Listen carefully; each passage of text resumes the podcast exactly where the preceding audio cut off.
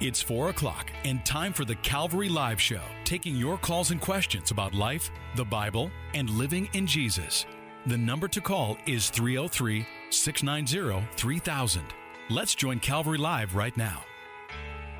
Good afternoon and welcome to the Monday edition of Calvary Live. This is Pastor Nate Morris from Calvary Belmar in Lakewood, Colorado, taking your questions and your prayer requests today and would love to pray for you. If you've got something going on in your life or in a, a friend or family member's life that you'd like some prayer for, please do call in. Also, if you've got any Bible questions, uh, would love to talk with you about those. You can call us today at 303 690 3000 or you can text 720-336-0897. Once again, you can call at 303-690-3000 or you can text 720-336-0897. Looks like we've got a caller already. Line 1, Brian from Denver. Brian, welcome to the program. Hi, Pastor. How are you doing? I'm good. How are you doing? Uh, good. So I have a prayer request today. So I barely found out like one of my best friends um, sadly lost her mom uh, for um, yeah I, think last week uh, because of cancer. So I think um, prayer request and I think uh, also like advice how to approach him uh, because I think he has like been invited to a Christian church and has gone to a Christian church, but out of that he's been like in his own doing his own thing. So. Yeah, absolutely. Let, us definitely pray for him. Uh, what's your friend's name? Uh, Kevin. Kevin. Okay. And he lost his mom last week. You said? Yes, last. Yeah, yeah. around like last week. What I heard. Yeah. Well, Brian, uh, you know what? What I would say that the biggest thing you can do just to kind of reach out to him is is just to say, "I'm so sorry for your loss." Uh, let him know that you're praying for him. I think that people, even if they're non-believers, nobody ever wants to turn down prayer. You know, um, so I just let him know, say, "Hey, I'm praying for you," and uh, and and even invite him to come to church. You know, say, "I, know you could, you're looking for some hope right now. Um, what what would you think about coming to church with me?" Uh, it'd be a great way just to kind of open the door. But I think the biggest thing you can do really is pray, and so I, would love to pray with you for him today. Um, so Kevin, and he lost his mom in the last couple weeks, and so uh, let's bring him before the Lord together. Lord, we just um, thank you for Brian's heart for his friend. And just as Kevin lost his mom recently, Lord, to cancer, um, what a, a, heartbreaking thing um, to, to go through and to experience. I have several friends going through cancer right now, Lord, and I know just the hardship that that is. And um, and then to lose your parent, Lord, it's it, it's heartbreaking for him. And so I pray right now um, that you would bring him comfort and peace, Lord. I pray ultimately, Lord, that if he doesn't have a relationship with you, if he hasn't placed his trust in you, would you just um, speak to his heart right now, Lord, by the power of your Spirit? Would you draw him to yourself?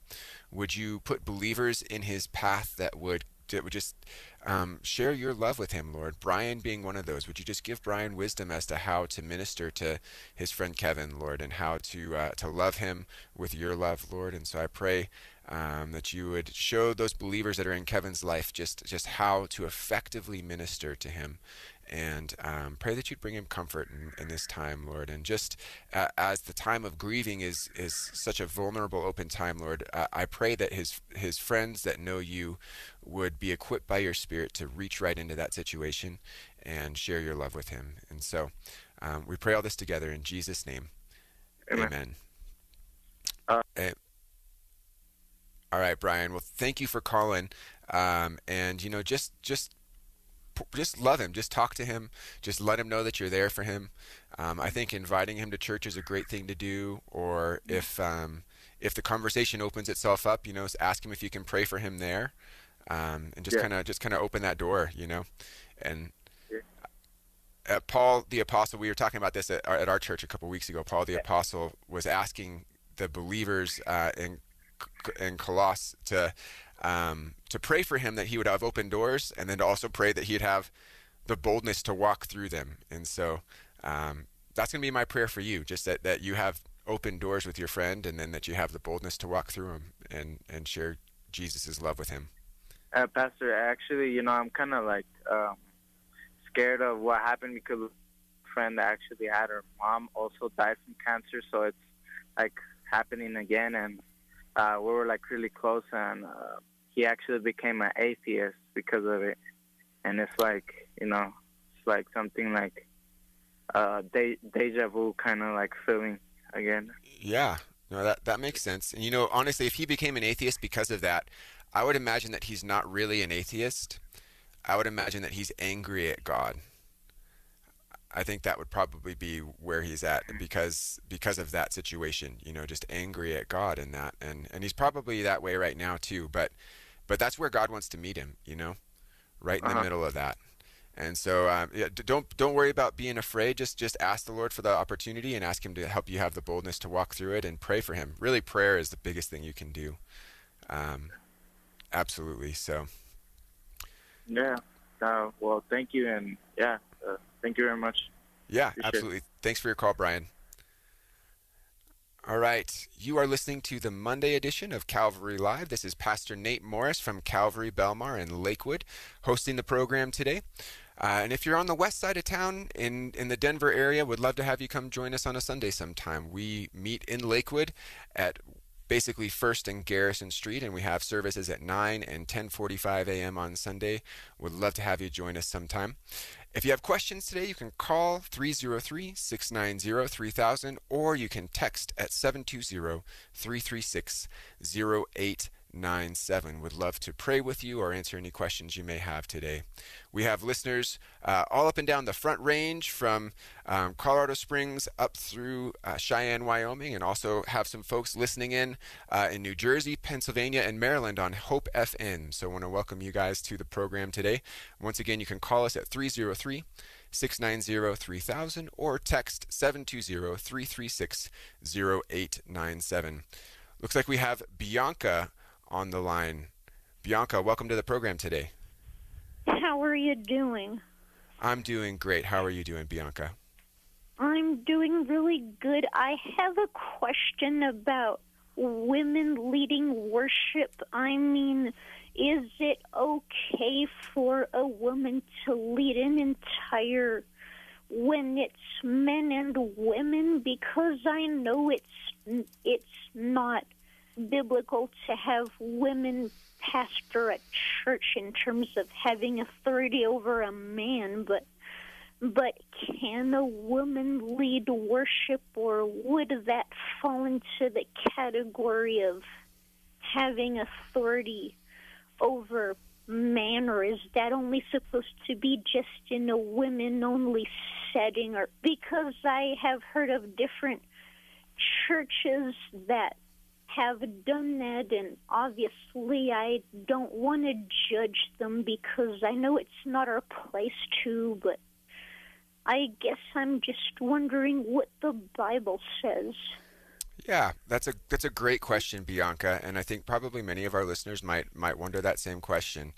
Um, and to to get at the root of that, I think we have to determine what role a, a, woman is playing in leading worship in that sense. And so, the, the sense that I typically see women lead worship, I would say that it is biblical and it is acceptable. We've had women lead worship in our church, mm-hmm. absolutely. Some of some of my favorite worship leaders uh, have been women over the years. Of, of course, it's not my preference that matters; it's what the Scripture says. Right. And in the Bible, the the only role that's really forbidden for women to, to take in the church is that that has authority over the doctrine of the church. So really it would be that pastor role. Pastor. yeah. And so if if you're saying women leading worship in the sense of a woman being uh, a, a pastor that's overseeing the worship ministry and is teaching and setting doctrinal authority, I think that that's a little bit different than having a, right. a worship leader that's leading and singing and and um, leading in songs and um, for that I'm very thankful. You know, you see in the scriptures there's so many roles for women in the church. Women can prophesy in the church. Women can pray in the church. So there, there's certain groups that take this the the the, the biblical roles of, of men and women into to extremes. But what we see through the scriptures really um, doesn't do that. It's this that one role of the overseer that has doctrinal authority in the church. Does that make sense? Yeah, it really does. It really answers my question, and I have not personally experienced any churches that have actually had women pastors as far as them being in charge of the doctrine and stuff. So I guess I was just curious as to but now that I know, I guess I can just pray that the Lord would lift up more women worship leaders, I guess. Yeah, because I think that's a I know that most of the churches have men worship leaders, and of course, I'm not against, you know, any of that, but but I just wish that there would be more women worship leaders that can step up and be godly. hmm Yeah, and you know there are there are um, at, even in kind of our, our local Denver area um, setting there are some great female worship leaders. I, I think of Lindsay Tucker. Um, She has led at our church a few times, and um, some of these some of the, the the other worship leaders around that that do a great job. But um, I, I think that's a great thing to pray. I think uh, I thank the Lord for those uh, ladies that have been gifted in that area to lead us in worship. Um, and really, it, it comes down to um, the set authority of God and the structure that He has. And so when we think about women um, and men and our roles in the church, uh, it's not really a, a, a better than or uh, anything like that. It's, Right. It really comes down to the way that God has established His authority and the structure. And so there's there's the two places that we have this prescription. One is in the home, and one is in the church. Um, and outside of those specific instances, women are free to do um, all manner of things and, all sorts of ministry. And um, I, I know that uh, in our church, at least, uh, we couldn't do 90% of what we do as a church uh, if we didn't have women involved in it. And so, Yeah, that's so true. All right. Well, thanks a lot for answering my question. yeah, absolutely. Thank you for your call, Bianca. You have a great day. You too. Bye. God bless. All right, you are listening to the Monday edition of Calvary Live. This is Pastor Nate Morris hosting today's program. You can call us with your questions at 303 690 3000. You can also text 720 336 0897. Let's go to David on line three. David, welcome to the program. Hey, what's going on, Pastor? How are you? I'm good. How are you doing? Good. Uh, I, have a I know- I know on- this, David. Yeah. Yeah. All right. How are you doing? Uh, Good. Um, Good. So a friend of mine and we were kind of bouncing some things back and forth. Um, and one of the things we were talking about was Daniel chapter 12, verse 13. Um, and I maybe different translations say it a little differently, but my particular translation says, uh, uh, Daniel, uh, be faithful to the end, uh, then you will die, but you will rise to receive your reward at the end of time. Um, and to me, that that kind of confused me a little bit because I think Paul talked about something um, uh, to be absent from the body is to be present with the Lord. Um, and to me, that kind of saying, you know, I, I think some Lutherans believe that when you die, you know, you're kind of dead with your body until, um, you know, as says in I think Revelation, where the dead in Christ will rise first, and the rest of us will be caught up with Him. Um, so that kind of whole thing is kind of giving me a little confusion. Yeah, um, no, that's a great question. Can you give me the reference again one more time? You said Daniel 12. Twelve thirteen. It's actually the last uh, verse in in the book of Daniel. Oh, yeah. Okay, yeah, yeah, I'm looking at it right there. Okay, perfect. Yeah, but where it says, But you go your way till the end, for you shall rest, and you will arise to your inheritance at the end Yeah. of the days. Um, so there's a couple different things. If we look specifically at this verse, there's two different things that this could be saying. Um, so it says, For you shall rest, and you will rise to your inheritance. Uh, the inheritance is at the end of days. It doesn't necessarily say that he's going to rise at the end of days um, in that, that verse right there. And you can look at it in a couple different versions. Uh, if we go with the New Living Translation, for example, uh, you will rise again to receive then at the end of days. So it, it, that the the it could be talking specifically about receiving the inheritance. It could also be talking about the actual resurrection, which is different from being home with the Lord as you pass away. Um, Yeah.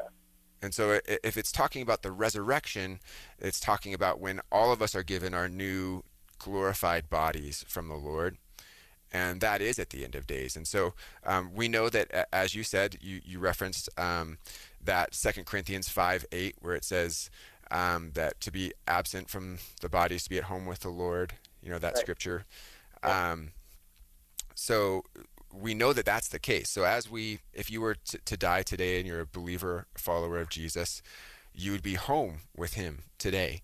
Um, yet there is a future glory, a future resurrection body that you're going to receive um, in the end. And that's different from now. And so, uh, my opinion on that verse, Daniel 12, 13, would be that that's what it's referring to.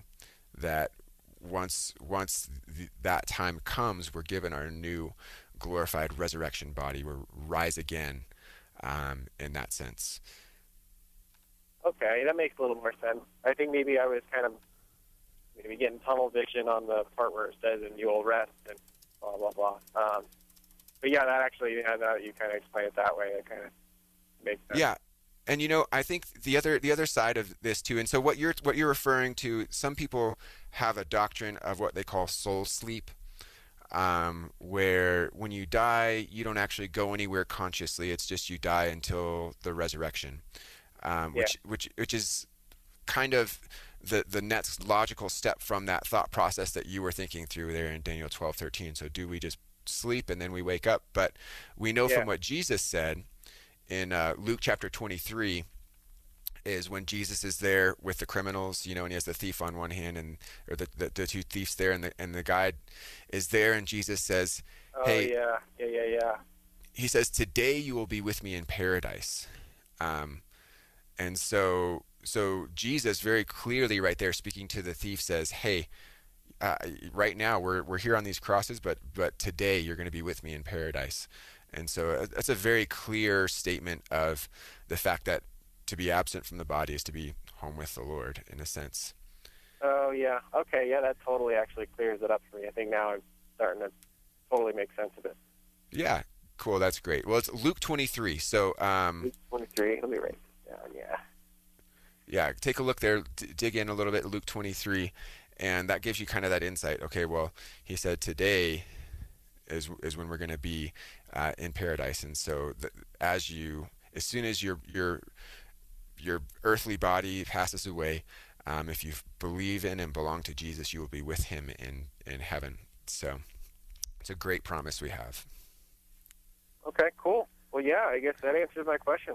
Appreciate All right. it, man. Yeah. Yeah, sure, no problem. Thanks for your call, and have a great day. You too, sir. All right. God bless. All right. You are listening to the Monday edition of Calvary Live. This is Pastor Nate Morris from Calvary Belmar in Lakewood, Colorado, taking your questions and your calls today. If you have any questions, you can call us at 303 690 3000. If you would like to text, you can text us at 720 336 0897. And it looks like we've had a couple text questions come in. I just want to take a quick look here and see what we've got. Uh, let's see here. All right. Um, so, so one person has um, texted and asked, why are there so many beliefs regarding infant and adult baptism? And then there's the full immersion and sprinkling or indoor or outdoor. And how do we know which is right and does it even matter to get the teaching correct? So, um, this is a great question, and there are different beliefs regarding this, even within uh, what we would consider Protestant or evangelical Christianity. Uh, I know that that many Lutheran churches practice um, infant baptism. And the, the way that we believe about this uh, at our church and, and really most Calvary chapels is that baptism is a choice. Um, it's an outward sign of an inward work. And so, as you put your trust in Jesus, you are made a new creation, as we see in 2 Corinthians chapter 5. You're made a new creation. And so the old is gone, the new has come. And baptism is a, is a symbol of that work that's taken place in your life. And so it's, it's in my opinion, is, is for an adult to choose to be baptized. Um, and they make that choice out of their faith in the Lord. We see that over and over again in the New Testament that uh, someone becomes a believer and then they get baptized. And so uh, that, that's just that's that's where I kind of fall on that. Um, infant baptism. I know that that some Lutherans do infant baptism and and um, some of them don't actually believe that it's the same thing as like an adult baptism. It's more of a, what could be called a christening or a dedication. Um, at our church, we do child dedication. So if you have an infant, uh, what we do is we dedicate our child to the Lord and we dedicate ourselves to the Lord, to raising them to know the Lord, uh, just like Samuel's mother did with him in the Old Testament. But as far as baptism goes, um, the uh, the choice to be baptized, I believe, is one that should be made by someone that has placed their faith in Jesus. Hope that helps you out there. Once again, this is Pastor Nate Morris hosting today's program. You can call us with your questions at 303 690 3000 or text at 720 336 0897. And it looks like we have Karen from Colorado Springs on line one. Karen, welcome to the program. Thank you. How are you doing today, Karen? I was today, just Karen? calling for a prayer request, a simple prayer request Sure. for something that happened to me a year and two months ago. Okay. Um, I'm a caregiver and have been for 25 years.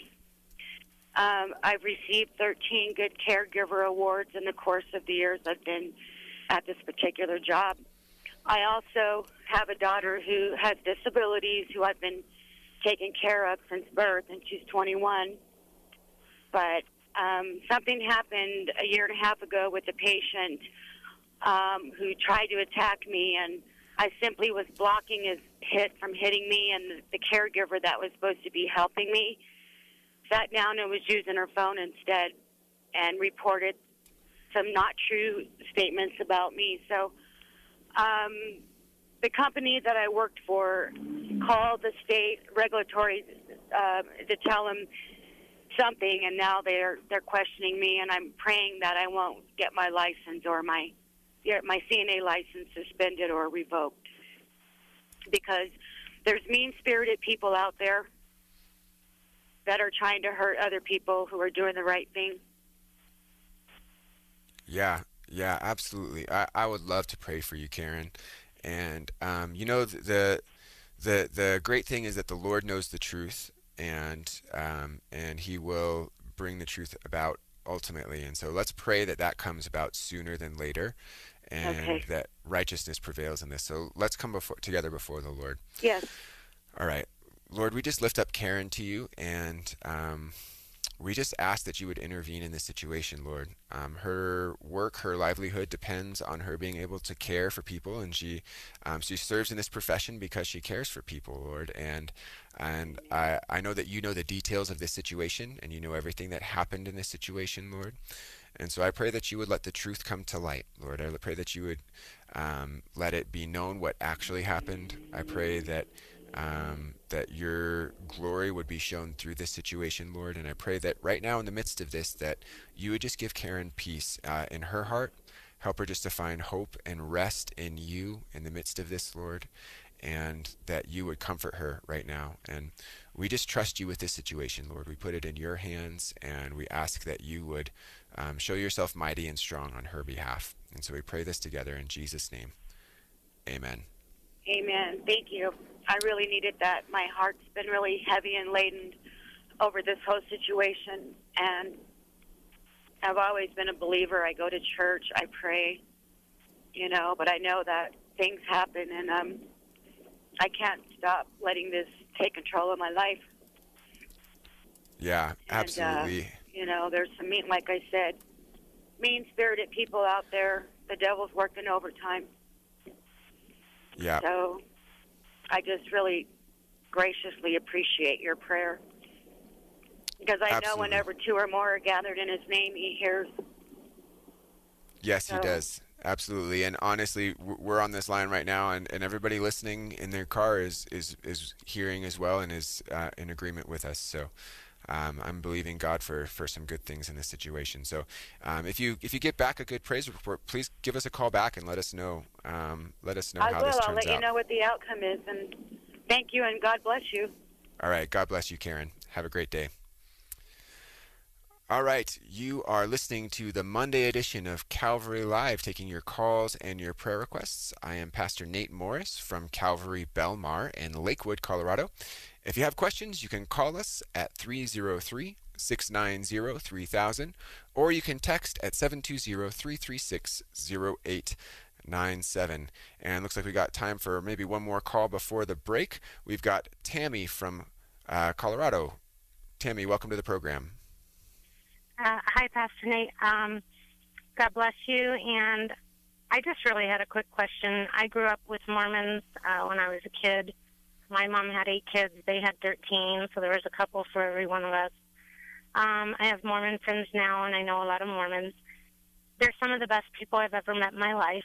Um, and they always tell me they believe in Jesus and they believe he's the Son of God. And so I really don't know how to minister because I hear that, you know, they're not really saved or they believe a false doctrine. So, really, my only question is um, if I ever have the opportunity and the Holy Spirit empowers me to minister to a Mormon friend, I don't even know where to begin because they always agree with the few things that I've ever said. So, and like I said, they're some of the best people I've ever known. yeah, yeah, absolutely. Well, um, I've known many Mormons myself, and, and you're absolutely right. They are some of the best people I've I've known, and I think the reason for that gets into what I'll talk about in just a second as to how we can minister to them. But um, the the reality is is that we know from the scriptures that none of us can be good enough. You could be the best best person alive, and yet you're still a sinner, right? Um, and so the the challenge with with Mormons is that the the terms that they use are very similar to the ter- terms that we use. They'll use salvation, justification, and heaven, and some of those words, um, but their definitions for those terms are different than the way that we would define those. Um, and so when you talk to a Mormon, they would say, Well, I believe in salvation by grace through faith in Christ, right?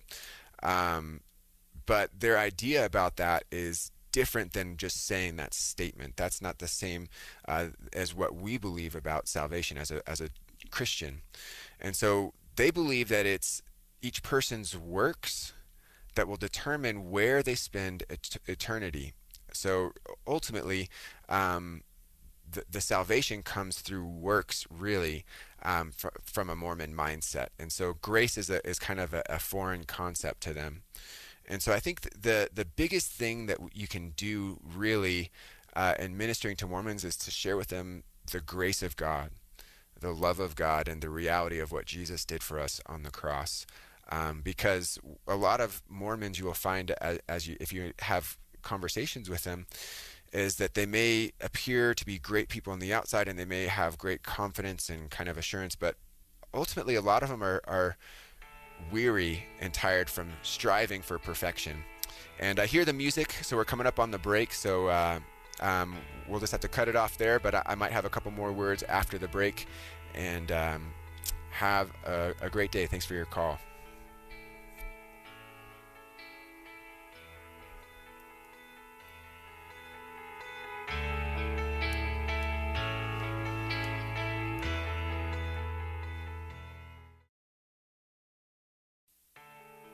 Welcome back to Calvary Live. Call us with your questions about life, the Bible, and living in Jesus right now at 303 690 3000.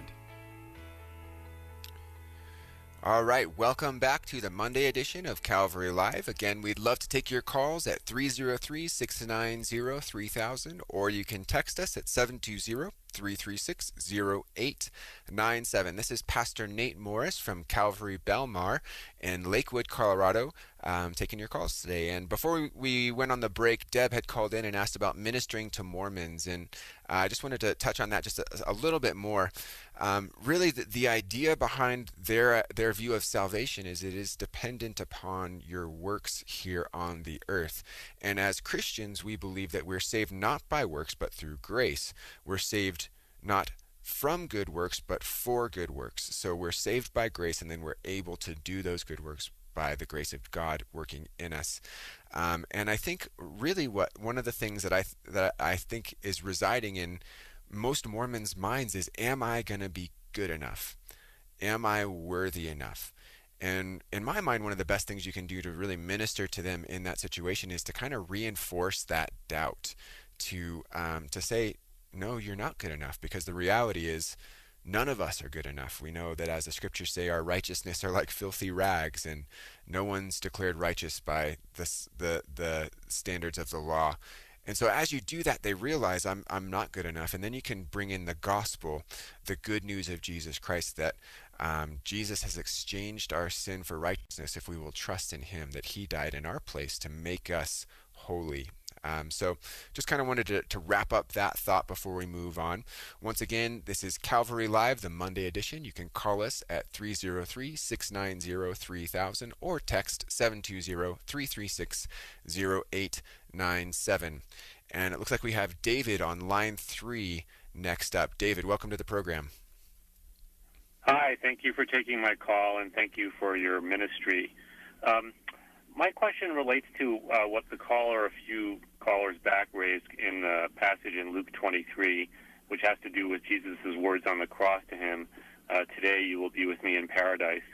And the question is whether, when Jesus said that, when he says the word today, is he referring to the time when they're going to be in paradise or the time when he's making the statement? In other words, he could be saying, I'm telling you today, you will be with me in paradise. Uh, but the time when the, he's going to be in paradise might be unclear. And the re- the only reason I raise that is that in First Peter, I think it's in First Peter, I don't have it in front of me. Um, it says that Jesus, after he died, he went down uh, and ministered to the spirits uh, in Hades, more or less. I guess I'm paraphrasing, but that kind of mm-hmm. suggests that after he died, there was a period of time when he was doing something other something else, and then he uh, ascended into heaven. So I wonder if you have any thoughts on that.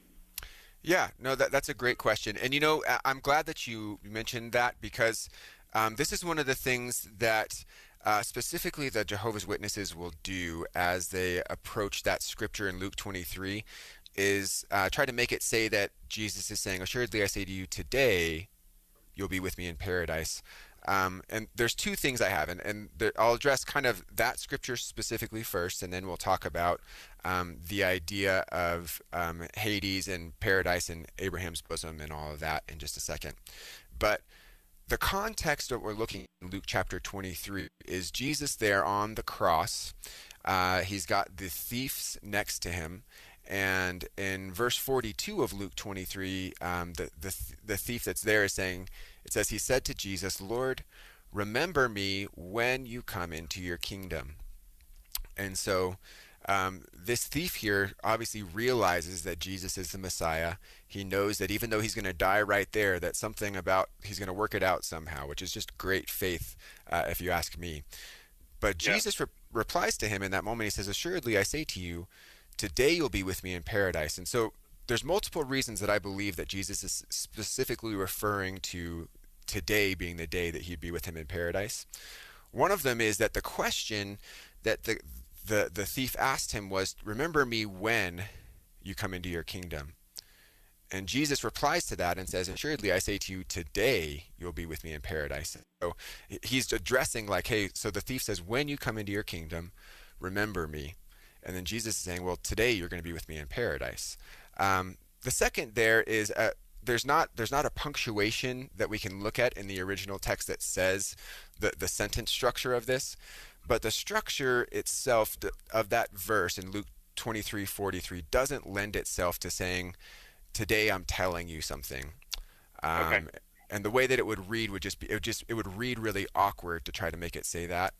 and that's Gotcha. what the that's what the um, the Jehovah's Witnesses have done with what they call the New World Translation of the Bible. They have their own translation, and they've they've moved some things around and made it kind of word that way. But the, the sentence structure doesn't lend itself to that. So that's just just that verse. Now, all that said, somebody could still theoretically make it say that what you just said. And so for that purpose, we do need to still address um, whether or not when we die we go to be present with the Lord. And you mentioned um, the, the, the section in First Peter um, where it says that he ministered to the spirits now in prison, um, Yeah. and that whole section. And so there are multiple views on this section of scripture that you're talking about, and um, I'm not going to list all of the views there. And some people believe that, based on that, that Jesus went to hell, um, which is not a valid explanation. I don't believe. Um, some people believe that he went to what is called um, Abraham's bosom, where you, you read where Jesus was talking about Lazarus and the poor man, the rich man, and, and Lazarus Yeah. the poor man. And it described these two kind of compartments, if you will, of Hades. The word being Hades, the Greek word Hades, which essentially means the afterlife. Um, and there was the compartment that Lazarus was in, which was where Abraham was, and um, and it was you know essentially a waiting pe- a waiting place for heaven. And the other one was what we refer to as hell. Ultimately, it was it was a place of great mourning and weeping, and nobody could cross from one to the other. And so this is the, the picture that we get of that. And then Jesus, when or when we see that, that Peter Peter is saying that he went and ministered to the to the spirits there, uh, what I believe really is going on there is that he was in paradise, so Abraham's bosom, paradise, um, basically essentially preaching the good news and leading those captives out because the, the, the, the people in the Old Testament were saved the same way that you and I are saved, um, Right. which was by, by the blood of Jesus Christ. And so until that time that he actually died and the, the, the price was paid, they were kind of shut up, if you will, in this holding place of Abraham's bosom or paradise, and um, and as he went there, he re- he led the captives on high, as it says. Um, that that's my take on that whole thing, um, if that makes sense. Yeah, thank you. And so, just finally to follow up on that, and, and I appreciate those answers. Um, when it says he led the captives on high, does the sense is it the, is the sense that he's leading them to a place that is on high, or they already are on high, on high, and he's leading them there? Yeah, so um, it says in Ephesians 4 8, um, it says, when he ascended on high, so he ascended to go on high, he led a host of captives. Um, Right, okay. And so in my sense, it, in my sense, it's kind of like he's letting letting the the setting the prisoners free, if you will, out of paradise, which is which was not really necessarily a bad prison to be in, but it's pales in Right. comparison to heaven, you know, if you will. So. Right. Okay. Well, thank you very much. I, I very much appreciate your answer. Sure, no problem. Thank you for your call. That was a great, and I'm actually really glad you asked that question because many people um, will face that exact uh, question talking to Jehovah's Witnesses. So uh, that's a, a great, great call. So, Uh, yeah, I appreciate knowing that going forward. All right, Thanks again. all right, perfect. Well, thank you for your call, David, and you have a great day. You too. Bye bye. All right, God bless. All right. Well, we have open lines right now, so feel free to call in today. You can call us at 303 690 3000, or you can text at 720 336 0897. This is Pastor Nate Morris from Calvary Belmar hosting uh, the program today on the Monday edition. And uh, we've got callers today from Colorado Springs all the way up through Cheyenne, Wyoming, and um, we have listeners on the East Coast as well, in New Jersey and Pennsylvania and Maryland, our Hope FM listeners. So I uh, would love to hear from some of you guys today as well. So feel free to call us 303 690 3000. I'm going to take just a quick second and look through our text messages. Looks like we have quite a few of them. Um, let's see here. Take a look here. Da-da. So one person texted, um, one thing I would I like to share with Mormons is asking them what happens after they die. If they're good enough, they believe it can become their own gods, and I've been out that those same ideas were present in Genesis 2. I think it was in Isaiah. Um, I think this person might have had a little bit of autocorrect stuff, but um, but one person, it sounds like what they're saying is that they, uh, when they share with Mormons, is asking them what happens if you die if they're good enough. Ultimately, Mormons believe they kind of become their own gods, and I'm not going to dig too far into Mormon doctrine, but that's that is what they believe. Um, and but the reality is, is they're not good enough and it's so clear that we can see that from the scriptures and you can point that out to them by the scriptures that there's there's no one good not one um, and so that, that really is the best place to start because if they think that they're going to be saved by their good works and then they see well i'm not going to be good enough then they have to rely on grace which is the greatest gift that we know that we can't be good enough but jesus paid the price for us and so um, yeah, I think re- reminding them that they're not good enough would be a, a great way to do that. Okay, what is your opinion regarding a secular regarding a church that plays secular music in church? So this is a, a text that's come in. What is your opinion regarding a church that plays secular music in church? Um, so I, I'm I hate to to you know, I don't want to pick on any churches specifically. I don't, I'm not a fan of that. I, I believe that when you gather for church, what you're doing is coming together and worshiping the Lord. And to me, um, worshiping the Lord should be worshiping the Lord, singing songs about God, singing songs to God, um, not singing whatever's popular for the day. And I, you know, I know this has been a popular thing in some churches, and it really actually started in the Young Life uh, outreach movement. Um, Young Life, they get kids together and they're gospel focused, and there's a great ministry there in Young Life. But things that you do in Young Life shouldn't necessarily be things that you transfer over into church because they're different ministries. Church is for believers. Uh, and this is kind of, I think, probably where I differ um, from those churches that might do that. A lot of those churches might think of their church as being for outsiders for making people comfortable coming to church, but the reality is that church is for the building up of Christians. Uh, the purpose of church is to equip Christians to go out and reach the world. And so, um, does coming together as the church and singing secular songs does that equip Christians to go out and reach the world? I don't believe that it does. Um, and so we, we see in Ephesians chapter 4 kind of gives us some insight into what the church should look like. And it says in Ephesians 4:11, "And he himself gave some to be apostles, some prophets, some evangelists, and some pastors and teachers, for the equipping of the saints for the work of ministry, for the edifying of the body of Christ."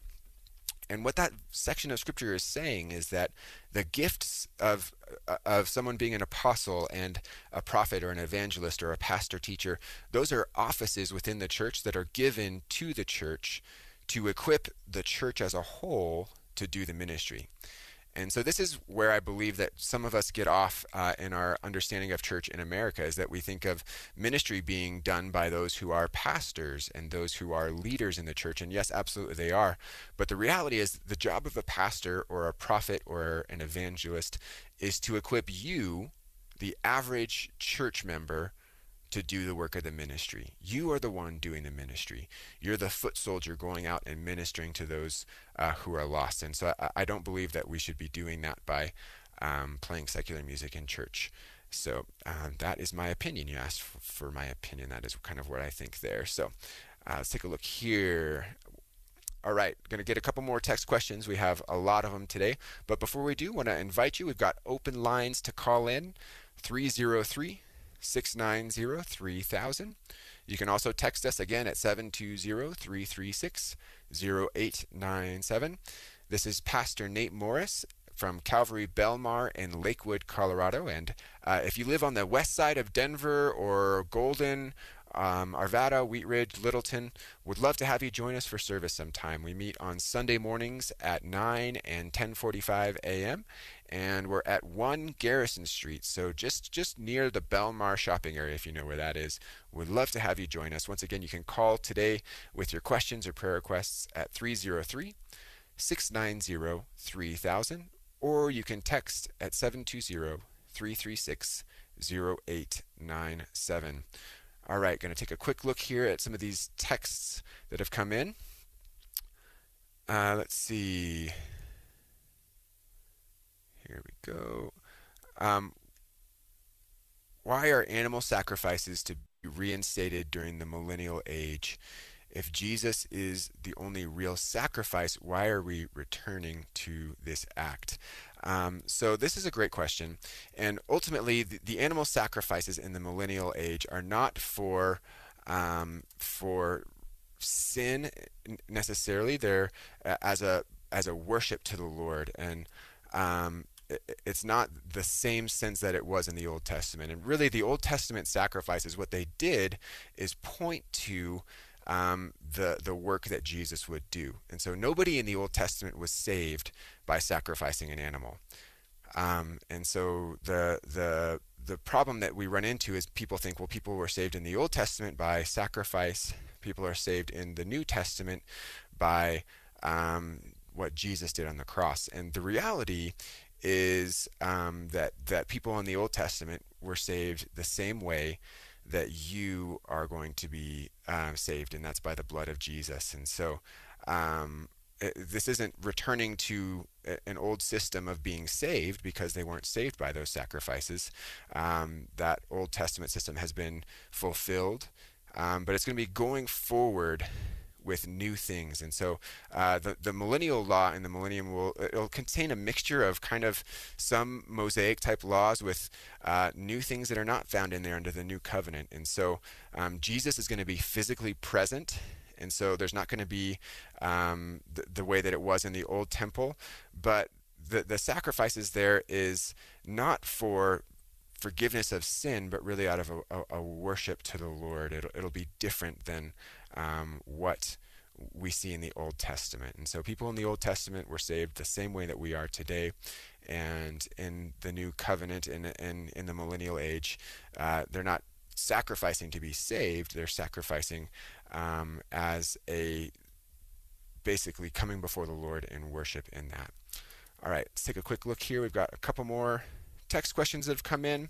Uh, once again, if you'd like to call us today, you can call 303 690 3000 or you can text 720 336 0897.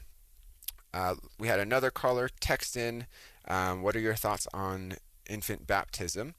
And we discussed that a little bit earlier, um, but has texted, Why do some people baptize children and others don't? And so I'll just address this briefly again. Uh, we talked about this on the first half of the program.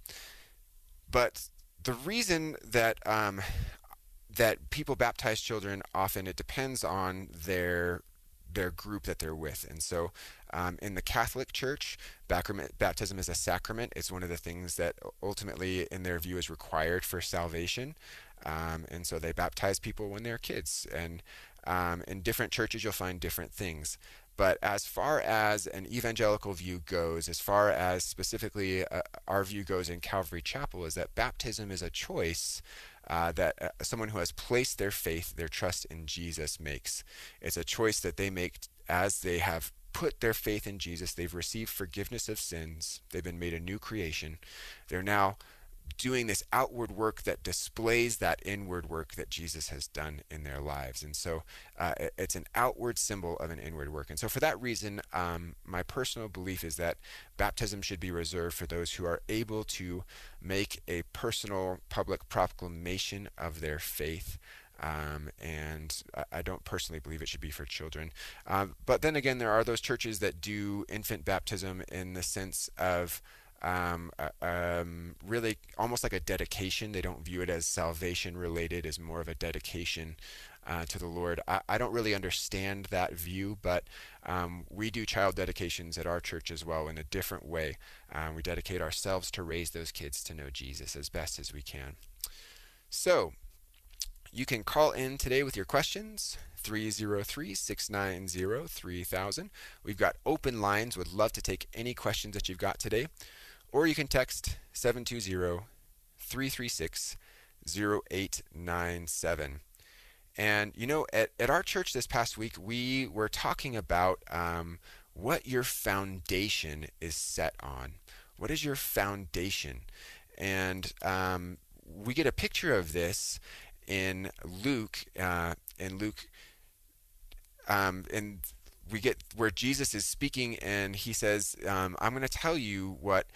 These two types of people can be um, where you build your house on the rock or you build your house on the sand. And you see in Luke chapter 6, uh, he says this in Luke 6:47. He says, "Whoever comes to me and hears my sayings and does them, I will show you whom he is like. He's like a man building a house who dug deep and laid the foundation on the rock. And when the flood rose, the stream beat vehemently against that house and could not shake it, for it was founded on the rock. But he who heard and did nothing is like a man who built a house on earth without a foundation, against which the stream beat vehemently, and it immediately fell, and the ruin of that house was great.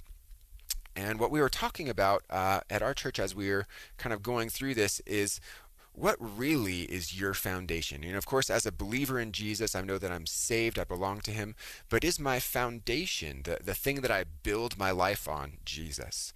Have you been building your life on Jesus, or have you been building your life on your career, or your relationship with your spouse, or on your kids? Um, and we talked about the importance of having our foundation set on who Jesus is because all that other stuff can be ripped out from underneath you. And when you don't have a foundation, uh, your house will fall as soon as the storms come. And so, just just a little bit of encouragement for you today. And uh, looks like we have uh, Nick from Lakewood on line one. Nick, welcome welcome to the program. Hey, Nate. Thanks for taking my call. Absolutely. What can we do for you today? Uh, well, so I had a, a quick question for you. Uh, I've been doing a Bible study through Hebrews 11, mm-hmm. um, and when he speaks about in chapter or in verse four, I think it is, he talks about Abel. Um, he says, "Though he being dead, his blood still speak, still speaks um, through faith." And I was just wondering how that um, kind of reflects onto I guess, faith. Why, why does this faith cause his blood to still speak? And what does that mean that his blood still speaks in faith? Yeah, no, that's a good question. Um, so, really, when it says that the blood of Abel speaks, it, it, what it's speaking is um, the fact that he had a, a, better sacrifice than Cain. So, when he came, his offering to the Lord was made in faith. It wasn't made out of um, his own works, it wasn't made out of how great he thought he was, but it was humbly coming before the Lord in faith. Um, and it spoke, his blood really speaks of his righteousness before the Lord in that. And um, Abel, in his wickedness, we see his heart by the, the acts that followed. Um, he offered a sacrifice that was not pleasing to the Lord. And it wasn't because of what he brought, it was because of his heart behind it. His heart was wicked, his heart was self serving, and he was looking for uh, personal glory. And so, out of that, when God accepted Abel's offering and didn't accept Cain's offering, Cain, of course, we know the story where he killed Abel. That was the first murder, and his blood stained the ground. And his blood, essentially, in that speaks of um, that better witness that he had. He was a righteous man, and and essentially, he was kind of the first martyr, if you will um, mm. because he was accepted by God um, and was despised because of that. And so okay. it, it, really is kind of a metaphor when it's saying that his blood speaks in that, if that makes sense. Yeah, yeah. No, that was my question, whether it, it was referring to you know the blood from him being murdered or the blood of his sacrifice. Um, so that that makes sense. And then uh, I did have a, a prayer request too. Um, my wife and I are kind of stepping up, taking on um, some more responsibility in ministry, and uh, we've been hit under a lot of financial strain lately. Um, so if you could just pray for us, that would be awesome.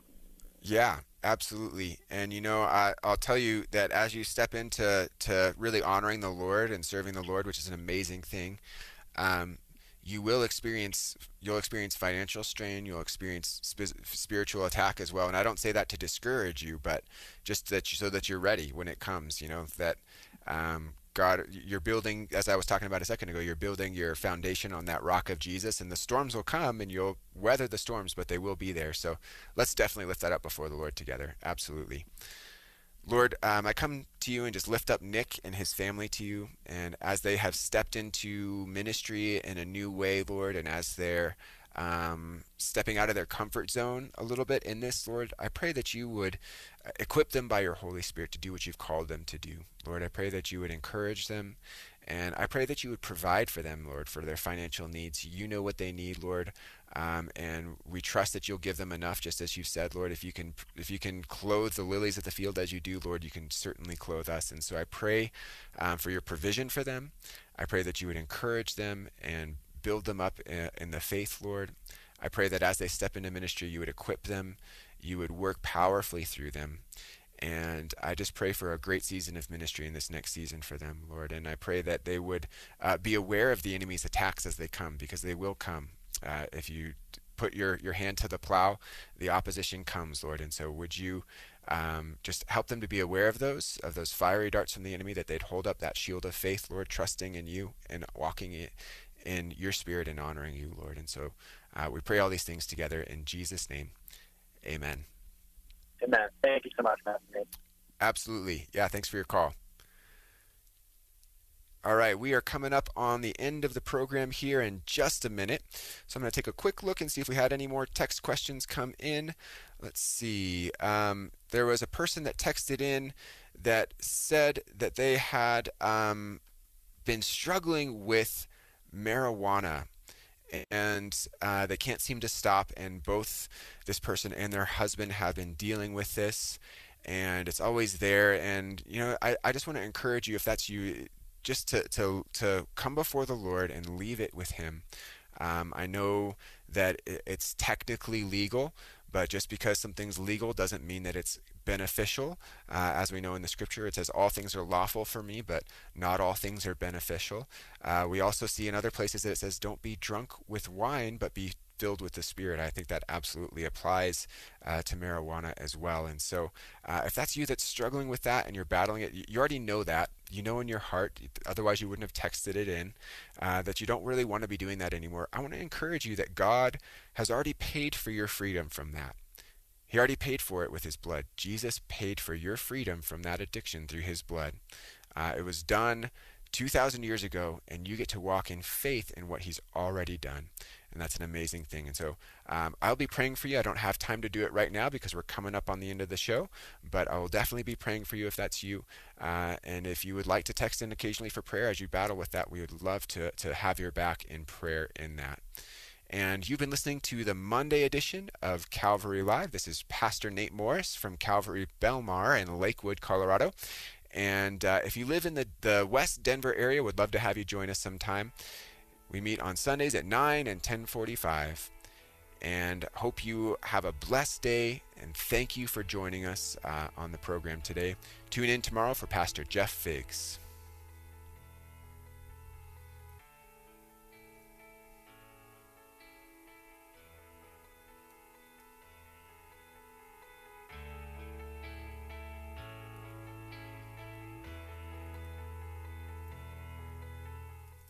Thank you for listening to Calvary Live. Be sure to tell a friend about Grace FM.